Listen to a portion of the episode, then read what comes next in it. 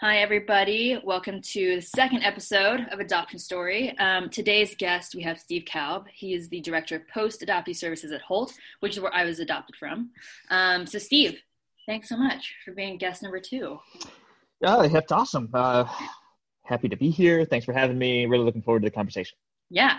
Um, so, my first question to you is when were you adopted? Where were you adopted from? And how old were you? I was uh, I'm a Korean adoptee, so I was born in Seoul. I, you know, I, I, I was actually born in Jeonju, and then my foster home ended up being in Seoul. But uh, so born in Korea, adopted into Iowa, uh, a small little farm, yeah, outside of a small little town in Iowa, and I that was 1978. I was about a year and a half old. Oh wow! Okay, so you were actually a little bit. I mean, is that an average age to be adopted, or is that a little bit older or younger? Um, well, back back in those days, that was that was pretty standard. Uh, I think a, a, lot of international adoptees were, you know, six months to two years old. That was oh, really? that was pretty standard. So the first episode, Elliot had talked about how adoptive parents would like now. Also, since you work with Holt, what is true? Do adoptive parents have to go to the birth country first? Or are the kids flown like me, like back in 1990? I was just flown into the United States. So, like, what's the, yeah, what happens now in 2000? Right. Today, international, uh, international adoptees are uh, the parents, the parents have to fly to the country. Do they and, really? Yeah. Yep. So, when did, mm-hmm. I had no idea. So like so for well, yeah, it's been gradually changing, um, but it this has been the standard practice for probably a decade or so now. Oh my god, really? Wow. Yep. Then every yep. adoptive parent that goes through Holt has to go to the birth country. Yes. And is yes. there like a program that they have to get into in that country? Like they have to go to somewhere for a seminar, or do they just go and visit and like write it off like a report, or like how does it happen? Well, their trip to the country is part of the adoption process. So uh, typically, I mean, it depends on the it depends on the country program, what country they're adopting from, and I am not. I, I, am not up on all of the right. exact uh, standards for the adoption process uh, because my work is in post adoption. Yeah. But um, but I do know that the parents, when they travel to the sending countries to uh, gain custody of of their of the new adoptee, that that is uh, it's a it's a process that takes you know a couple of weeks. So a lot of times, uh, parents will travel to the sending country. They'll need to be there for some acclimation time, and like it's the purpose is um, twofold. It's legal so that they can complete all of the um, all all of the legal paperwork and the processes involved with the adoption, and then it's also uh, in best interest of the child so that the right. child can have some acclimation time and some um, some get to know you time with the parents on you know on their turf. Yeah yeah yeah. That's so i mean back in 1978 like when you were adopted that was clearly not standard protocol for the family to have to go there. So like no that's right. No. Yeah. Right. Like like you i was um i was escorted um uh, i was escorted from korea into the United States, and then my parents met me at at an airport. I think it was uh, I think it was Minneapolis. I, I I have I have two well I have two sisters who are also adopted, and oh. so all three of us flew into. We're not biological to each other, but all three of us um, we were adopted at different times, and we flew into different airports. And I can never actually kind of keep track of uh, which which airports we flew into. oh wait, so you have like again, like Elliot, you have siblings that are adopted. Yeah, yeah, I, am the I'm the oldest of three. Uh, so there's there's three children in the family, and all three of us are adoptees. Uh, like I said, we're not biological to each other, but uh, we're all Korean adoptees. We were adopted at different times, and uh, like you know, we arrived at different airports, and I, I, can never keep track actually of which airports. Yeah, it's like different which. hospitals, but airports. Yeah. Yeah, it's like oh, yeah. hospital, but no, it's the airport. Um, so then with our, that's so with all three of you guys. I mean, did you have a bonding in a way from being adopted? did you feel like did you guys talk about it? Did you have any like special connection? You feel like not as we were, uh, you know, from my perspective, and when as we were growing up, you know, I can't, I don't want to speak for my sisters because yeah. it's their perspective and their stories. But uh, you know, from my perspective, we did not take advantage of the fact that all three of us were adoptees as we were growing up. Now that we're adults, it, it comes up a lot. We talk about race and adoption a lot when we're together. Right. But uh, no, as kids, we never really, it, it just, we never talked about it. Okay. So then was Holt Camp a thing back then in the 80s? Holt Camp was a thing back in the 80s. However, it wasn't a thing in the Midwest, which is where we grew up. It wasn't a thing in the Midwest until I think 96. Okay. And even, you know, like even if Holt Camp were had been available when I was a kid, I don't, I wouldn't have wanted to go. I, I would have had a, yeah, I would have avoided it like the plague when I was a kid because at that time, um, I just, all I wanted to do was fit in, which, as you can imagine, in rural Iowa, uh, everybody was white and so the idea of going to a place where, so I just wanted to fit in and I wanted to kind of blend in and disappear. And the worst way to do that would be to go to some club yeah. where everybody looked different and and it was just obvious that I was not white, you know? And so I I would have stayed a long ways away from that because of where I was at identity wise at the time. Yeah, that's how I was. I mean, that's mm. like, in Texas. I mean, given in Texas, there actually was a lot of diversity, um, but I was the same exact way. I just wanted to fit in, and there was like, mm-hmm. you know, I just. It's already so hard being a teenager, like already not feeling like normal in your own skin. And then on top of that, you add this thing where you go to a special camp for special kids. Like that kind of idea was just and I, like you, I totally avoided it like the plague. My parents totally brought it up, and even now they bring it up, and they're like, "Well, maybe if we had pressured you more to go to this camp," and I was like, "No." I was like, I definitely came to my own realization in my own time. I don't think pressing for this like go to this camp or you're gonna fit in would have helped me in any. I probably just would have resented them to be super honest. Um, mm-hmm. But yeah, it was I was the same exact way. So like, but Midwest for you with two other Asian sisters. How many other Asians were there in your community? Uh, just just a couple. Really? Sometimes, sometimes, you know, I don't because uh, I, I only remember seeing a, a Vietnamese family um, for a bit of time. Uh, I remember them, and but I, I I don't remember graduating with them or them being around them being a part of my memory throughout my childhood. I just remember them on the bus a couple of times. So it was it was like them for however long they were around, and then the three of us. That was it. That, that constituted the Asians. Really?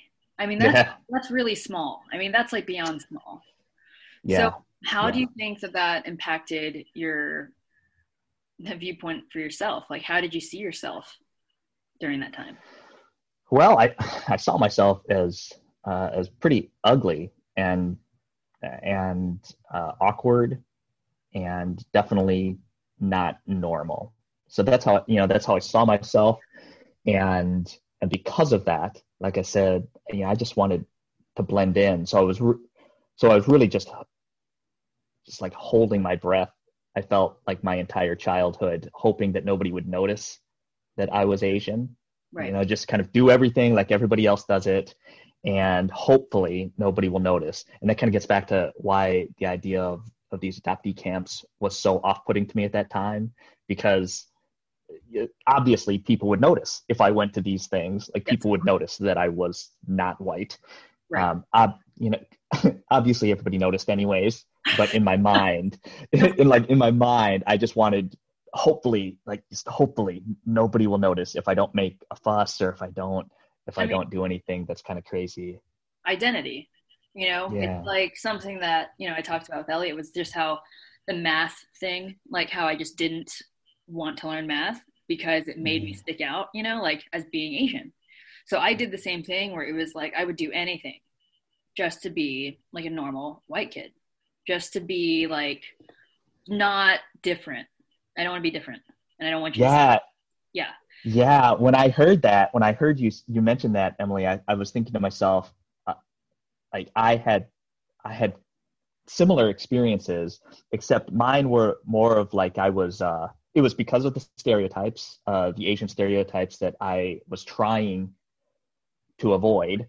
Um, but I was I had a natural inclin- inclination towards math, and Did you um, really? I was also yeah. So I was always pretty good at math, which uh, at the time was not cool because every, Yeah. that's what people expected of me, and then I felt like I was just that that made me look more Asian to them For sure. and uh, so you know, math was math was an interesting one. I think math is something that a lot of a lot of Asian adoptees struggle with just be, because of this you know, because of this conversation here. Yeah. Um, that was one of them. Another one for me was rice and fish. Mm. And I Mm. avoided those two things as if it was like death on a plate. Like I was like, I don't want to touch it, look at it, be around it. Um, just because I knew again the stereotypes of like fish and rice and all that stuff. And so I didn't eat that stuff for a long time. Like I didn't want to, yeah, didn't even want to touch it. And Mm. like that, it was like, I don't want anything to point more than what my face already looks like. I know this is Asian. I don't want anything else to like make that stand out. Yeah. Um, and that's like so being with post adoption services, do you talk to a lot of adoptees, adult adoptees? Yeah. Yeah. That's a big part of my job. Like just to talk to them and just like, yeah. So do they have similar stories? Is this like a similar really? Yeah, it is. You, it, it's, it, you know, it's, uh, it's really affirming. Yeah. It's like it's affirming to me to hear that I wasn't the only one that struggled, and it's affirming to them to hear that they're not the only one struggling with with these identity issues. Uh, but it's also really, really sad and tragic, and um, it's it it's it's hard you know cumulatively for me to hear these sto- these same stories over and over again it starts to really kind of weigh pretty heavy on my soul Yeah. and uh, but it is it is nice to know that i can be um, that i can be a point for somebody in their identity development where they realize that they're not the only ones going through it So then I remember being at camp and hearing these little kids talking about getting made fun of or when they feel the most like they are adopted. Um, so, I mean, I think just pointed back at you, when was the, like, when did you feel the biggest difference or when did you feel that you were adopted? Mm. Adoption was never really a huge. Ado- adoption was never a huge issue for me as a kid. It was always it was about race. Um, my parents were always really good about talking um, openly about being adopted. Uh, for instance, we I grew up I grew up pretty Catholic, like super Catholic, and and so I remember one time I, in the kitchen as a kid, I remember this vividly. I remember standing by the counter over this heat register where I often stood because it was nice and warm in the winters. And I remember saying to mom and dad, uh, kind of exclaiming to them, demonstrating my knowledge of uh, uh, of this subject, like, like, hey, I have three moms. I have you, mom. I have my Korea mom, and then I have uh, Mother Mary uh, as uh, Yes. as a third mom. I, I remember that really vividly, uh, and they was like, "Yeah, Steve, yeah." And, and so adoption, you know, my parents were always open right. in terms of talking about adoption, and they they they never they never tried to snuff out any kind of discussion that involved um, difference around because of adoption Right. uh, race race was more challenging and but uh, the adoption bit was was always pretty natural i think in my family Did you have any resentments though towards your parents? Your like uh like which which parents I your adopted it's parents. my adoptive parents Like, did you have any resentment where you felt like, you know, yeah, I don't know, like teen angst or whatever, where you just kind of felt like it was their fault or like that you were different or like anything like that? huh. Uh, you know, I've never really, I've, I've never, I've never really felt resentment towards my parents. Um, I have felt, I've, I've, I felt frustration, maybe some anger that, that they didn't provide me with, with the kind of uh, resources. And mm, like yeah. you know like the tools that i that i that would have helped me with my racial identity development as kids yeah. uh, as a kid but no i don't i don't resent them for anything. You know they i i know and i think this is i think a lot of this has to do with um, just my experience working at holt i've been at holt for a long time you know right. 16 years a little over 16 years and so I've learned a lot about the adoptee experience. I've learned about myself a lot, uh, but I've also learned a lot about adoptive parents and their motivations. And you know, some adoptive parents, a minority of adoptive parents, kind of get into it for the wrong reasons. But I think most parents just want to be parents, right? Uh, and they just want to grow their family. And I don't, I don't blame them for that. And adoption is a legitimate way to do that. Yeah. Uh, it's just, you know, the the failure is on the agency side in terms of preparing our right. parents for the challenge that is transracial and international adoption. Uh, so I think, I mean, you know, is it my parents' fault that they didn't really know how to raise a child of color? Right. No, I, no, because why would you expect that? Uh, it's the agency's fault for not preparing them well right. enough and giving them the tools to do that. Right. I mean, that's something that we've talked about, you know, is having the toolkit for parenthood. It's like being parents, your biological children, you already have, you know, there's like 50 million books on how to do that. There's so many resources and all this other kind of stuff. And then when you add in an adopted child into that family, that toolkit, you got to be ready for it. And it's an extra add on to being a parent. There's so many mm-hmm. extra things that you have to do for that child and make them feel part of the fa- like really part of the family and i think that there's times that like i'm a huge believer that most parents really try their hardest and everyone makes mistakes and i mean my own family i know that there's been mistakes made and all other kind of stuff but it's those kinds of moments where like i think a parent has to be really steadfast in that commitment to have an adopted child to not let like their tongue slip when they like you know what i mean? Like there's an argument when this like kid is like 16 and thinks that they know everything. You know what i mean? And it's like emotions are run high. It's like those are the moments where it's like you can't see this child as like an adopted child. You have to really see them as this person like this just another person. And i think a lot of times some of the biggest pain that comes from like adopted children like with families that stuff happens. They see this difference and it comes out.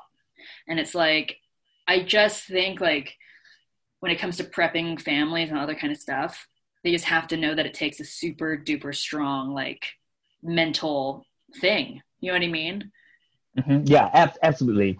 There's uh there's parenting which is really challenging in and of itself. Yeah and then uh, as an adoptive parent, there is absolutely there's an extra layer of complexity and commitment and dedication that is required. And yeah, you got to be all in yeah. Um, be, because it's it's tough. And and adoptees are, you know, we we have these these primal wounds yes. just from our abandonment or relinquishment and or just multiple placements yeah. as children. Like that's that's that stuff leaves a mark. Yeah. And if if the adoptive parents aren't aware of that and that dynamic and uh, aren't prepared to address it when it does come up, then you know that's doing a disservice to the kid for sure.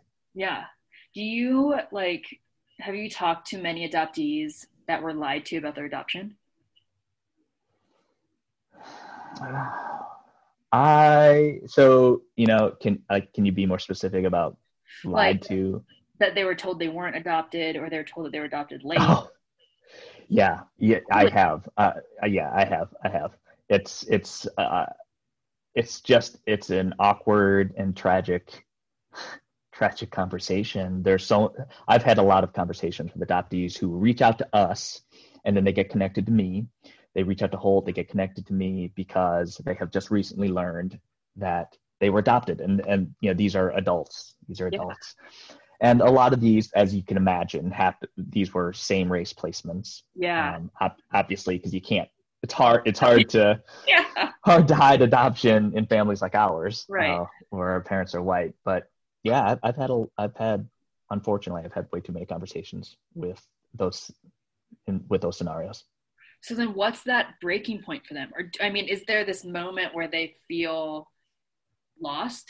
I can imagine that's the main feeling of feeling like really betrayed, really lost, like really confused. Like, yeah, I mean, what's the, is there a common thread throughout all of them, or is it just like super different for everyone? Well, no, there is a common thread. It's a good question. I think, um, in, so in these cases, uh, where they find that they that they are adopted later on in life into adulthood, the the, the you know the news as you can imagine just rocks them to their core. Their um, their identity has just completely been shifted. Uh, then they they then they start to question everything about their childhood. You know like what um, like what what was was anything yeah. you know truthful? Like what were were they being honest about anything? That's that's where they kind of go and that's a huge rabbit hole that they dive into. And uh it, it you know it's interesting. A lot the last the last few of these cases that I've worked with, they have found out that they were adopted because of DNA tests. Oh my uh, god. Yeah, yeah. Like the whole family will do DNA tests and uh, and then they'll find that that they're not connected to their family in any way. And, like yeah. Yeah, and then uh, yeah, and then the Wait, cat's so, out like, the bag. Wait, so like is this like families that were like, let's all do like what did like it was the idea of the parents to do like or no of course not. No of course not. The parents that's pretty stupid. Like i don't yeah the, the parents are trying to keep it yeah trying to keep it on the down low but um the, you know these these dna tests are becoming more and more ubiquitous and yeah. people just people just take them because they're interesting and they sound like fun. Oh let's see how much let's see how much korean i have in me. Yeah. let's see if i have any chinese in me or where in europe are my ancestors from.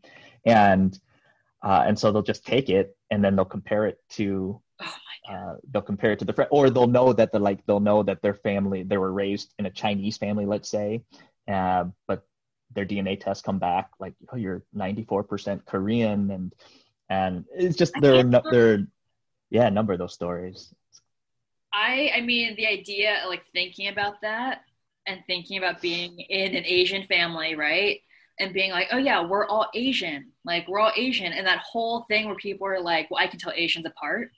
Like, you know what I mean? Like, do you get this? I don't know if it, I get this because I'm a chick, but like, so many dudes specifically are like, oh, you Korean? And I'm like, yeah.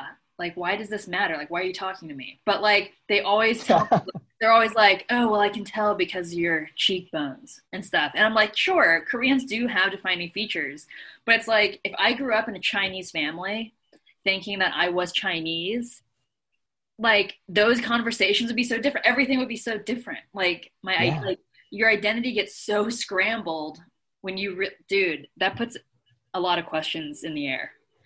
Yeah, it, it is. It's, it's hard to, it's hard to imagine uh, thinking like one way about yourself uh, for yeah. for years and then and then just one day uh, having a, like a complete 180 and you know to to like a slightly lesser degree that's kind of what right. transracial adoptees go through. Um, in, in my experience uh, both personal and professional i found that you know, uh, so many adoptees transracial adoptees just like feel white feel super white and then they're faced with that. It's like oh my god i guess i'm not white. Yeah. Like anytime that maybe they look in the mirror or anytime a friend brings it up and they it's like oh that's oh that's right. That's what i was trying to keep on the download. No one's supposed to notice that i wasn't white. Yeah. And it's it's to some you know so like a lesser degree that's kind of the transracial adoptee experience. Right. So by transracial what do you mean exactly so I mean, I mean, uh, a child of one race being adopted into a family of a different race. Gotcha. Okay. Um, so, but going back to that whole white thing, um, I mean, I think my whole entire life, my whole life, I've gotten like, yeah, but you're like white. Mm. That's my favorite. Yeah, but you're like white. And it's really funny because, yeah, I'm not saying that I disagree entirely because my community is predominantly white, my family's white, you know, predominantly white, right? But if I walk into a store in, you know, like Riverside, people don't know that I have a white family. Like they look at me and they think Asian. And it's like, it does such a disservice to tell someone that no, but you're really like white because other people don't know that stuff. You know what I mean? It's like this weird, confusing thing for yourself where you're like, it just makes you way more confused. Your identity gets so much more muddled when you think to yourself, yeah, but I'm like white. And then you look in the mirror and you're like, definitely not white in any way. Like, look at my eyes. Do you know what I mean? It's like, it makes yeah. it so much worse. Like, yeah, yeah, it is. That is really challenging. It, that was challenging for me as a kid too. I remember, uh, it was, it wasn't until I was well into college, like well into college. So in my early twenties that I even started to entertain the idea that, that that I'm that people that I couldn't pass as white. Like you know, it it seems so crazy because it just it just it doesn't make any sense that somebody could forget that yeah. they're Asian. But I did I did all the time, yes. and I I remember one time in college I was um, I was introduced to some friends and their parents were visiting, and my friend was Asian and their parents were Asian, of course.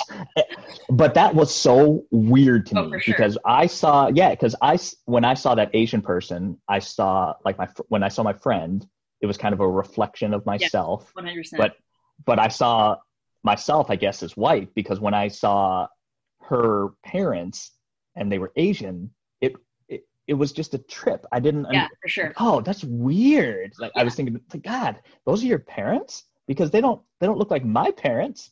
Um, but you look like me, and we yeah. should like. I just this don't. Not... Like I was in my twenties and still having those kind of yeah those kind of revelations. That's I have that all the time. I mean, mm-hmm. I am super guilty. I mean, something I'm not proud of. Proud of like um, when it comes to other like Asians and stuff, I get pretty harsh.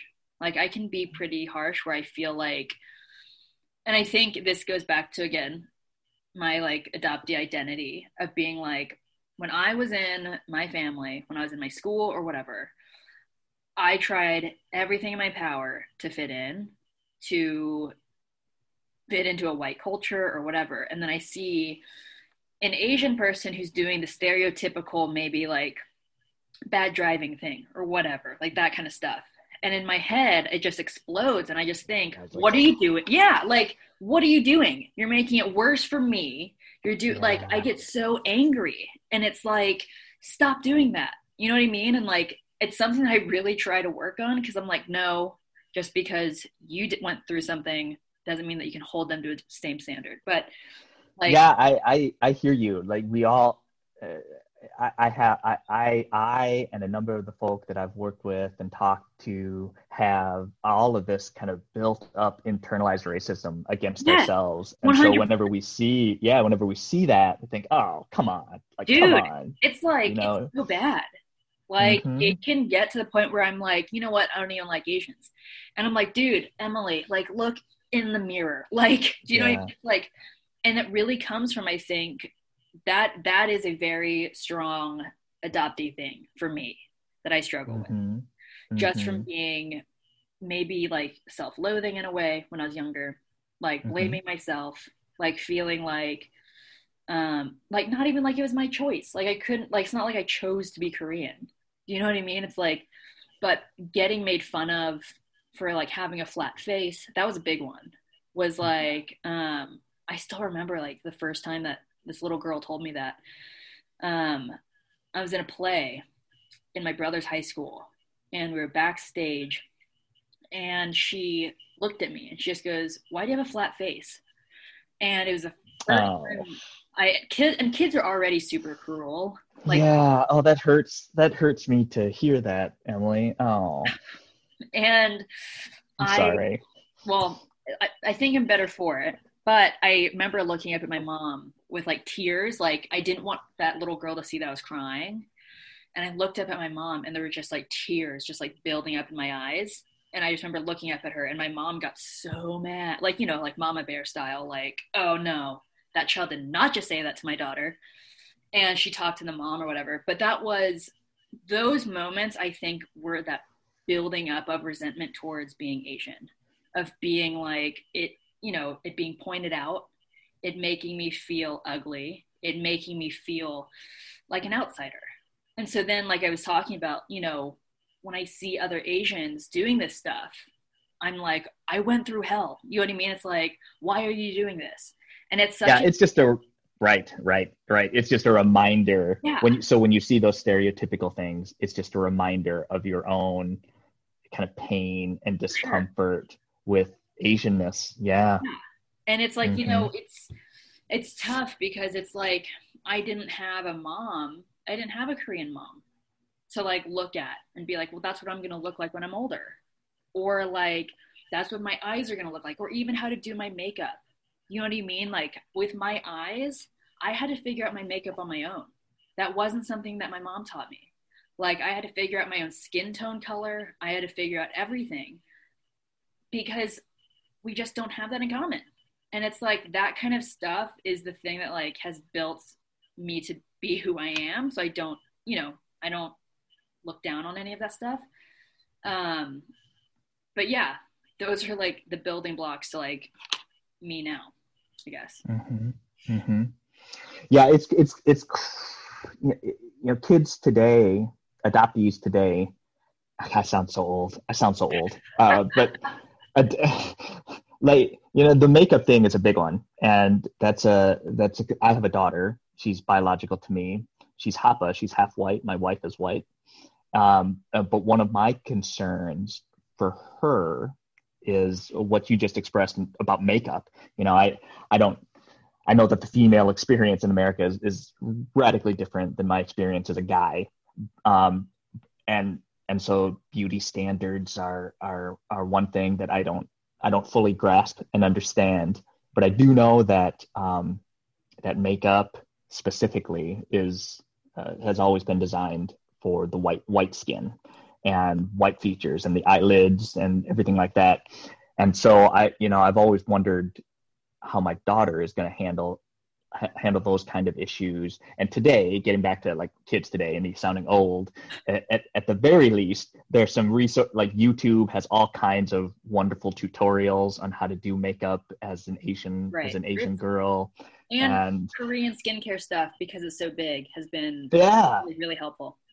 Yeah, yeah, right. That's kind of like taking some ownership over, uh, like everybody wants to be like the Koreans. And that's a, that's a real shift in terms yeah. of kind of power and yeah influence.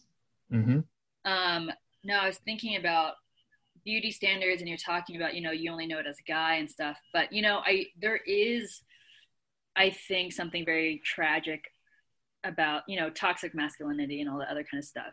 And i do know that asian men are not always seen as ma- masculine. They're seen as more feminine and all that kind of stuff. And like how did that affect you or did it affect you?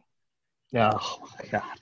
It was it, it uh, dramatically it dramatically affected me. Um, especially you know especially back in the day i was growing up i was a child of the 80s and there weren't there there was just zero representation asian representation in the media. Right. the couple the couple of examples were either you know action heroes who knew karate yeah. or they were uh, or they were the the joke and yeah. and made fun of with big buck teeth and big glasses and uh, like that was the only example I had of being an Asian male growing up, and therefore uh, I wanted to avoid the I wanted to avoid the geek stereotype, getting back to the math, and I wanted to um, like everybody expected me to know karate Yeah. and i didn't you know how, how am i i don't know karate and i don't want to know and everybody would make those you know those weird sounds and bruce lee kind of punches towards me because they thought that that's how they could relate. And those were the only those were the only ways i knew how to be an asian man as i was growing up and neither of those were appealing to me. Neither of those fit who i was. And so and so i just avoided asianness uh, as you could probably gather from from our conversation. I just avoided asianness at all costs as i was growing up. And it wasn't until well into my like mid to late 20s that i started uh like my mindset shifted from i wish i looked like everybody else. It shifted from that to i wish there were more people that looked like me. Mm. so there was a point as I was growing and maturing and learning that um, I came to realize that there are some kind of awesome things about being Yeah. Asian. There's a lot of awesome things about being Asian, and uh, it was only when it was only when I realized that through exposure to movies and media and other Asian friends and different cultures. It was only then that I started to be you know kind of proud of what I looked like. So uh, my my my environment is still a majority white. I live in Oregon, um, so it's it's a majority white. but you know the difference between like kid Steve and adult Steve is that again, instead of wishing that I looked like everybody else, instead of wishing I looked white, I wish that there were just more Asians around me, so that um, because those are those are the people that look like me and kind of reflect my life experience in a lot of ways. For sure. I mean, that's, you know, talking about being comfortable with being Asian. I really feel like I wasn't fully comfortable how I looked or like any, I mean, most of the time when I was younger, I got like, well, she's hot for an Asian. I got that a lot. Like, Oh wow! and it's like, oh, well, for an Asian, she's pretty. And that was always like really crappy. You know what I mean? Where I'm like, oh, so I'm never on par with other people. Right, there's a qualifier to that. It's like, Yeah. yeah, yeah, yeah, you're pretty, but, But- for an Asian, right? Yeah. Right. and honestly that didn't really that really didn't shift until i met my husband. Like he really Mm. actually made me feel more comfortable like in my own skin. And like it was a i i don't even know. It was like when i really felt seen for the first time. And i feel like that's something that a lot of people don't always get. They don't always get someone that's willing to really look at them and be like no you're beautiful. And so I've struggled with that whole idea of being like hot for being Asian pretty much my whole time I've lived on this earth. you know what I mean? Mm. Like, Well, it's so challenging, Emily, when you've got like everything. It feels like everything telling you one thing, which is like you're not white, therefore, right. um, Therefore, you, you, like there's this there's a standard that you're just not meeting yeah. right off the bat. Uh, yeah yeah and so and it, takes more than just one or two people saying no you really are you really are good looking or no i i love i love your looks i love your style like it takes a, a constant stream of that positive reinforcement to to to even begin to combat Right. the lifetime of negative shots you've taken because of your you know because of our physical appearance Yeah. uh i i you know my uh my wife has been into K dramas lately, like for the last year. She's just been watching K dramas like crazy. And so they're always kind of on in the periphery. And uh, every once in a while, I'll I'll watch with her, and uh, and all of the males in those K dramas are Korean, and they're normal looking guys. And I think to myself, and I, I say, like, oh my gosh, like I kind of look like these guys Yeah, for sure. like like what like if i would have had like i so like i i look i look like these korean um, tv stars yeah. and like if and if i would have had that kind of exposure as a kid to where like oh the people on tv look like me that would have done just Wonders. a, a, a wor- yeah wonders for my self-esteem and my identity development mm, absolutely I mean, I had Lucy Liu, and that's about it. So, and I mean, yeah still love Lucy Liu, but that was about it.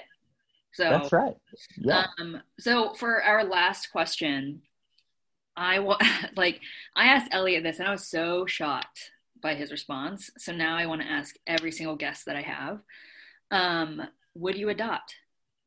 would I adopt? Yeah, it's a big question. No, I, I personally, I personally wouldn't. Um, really?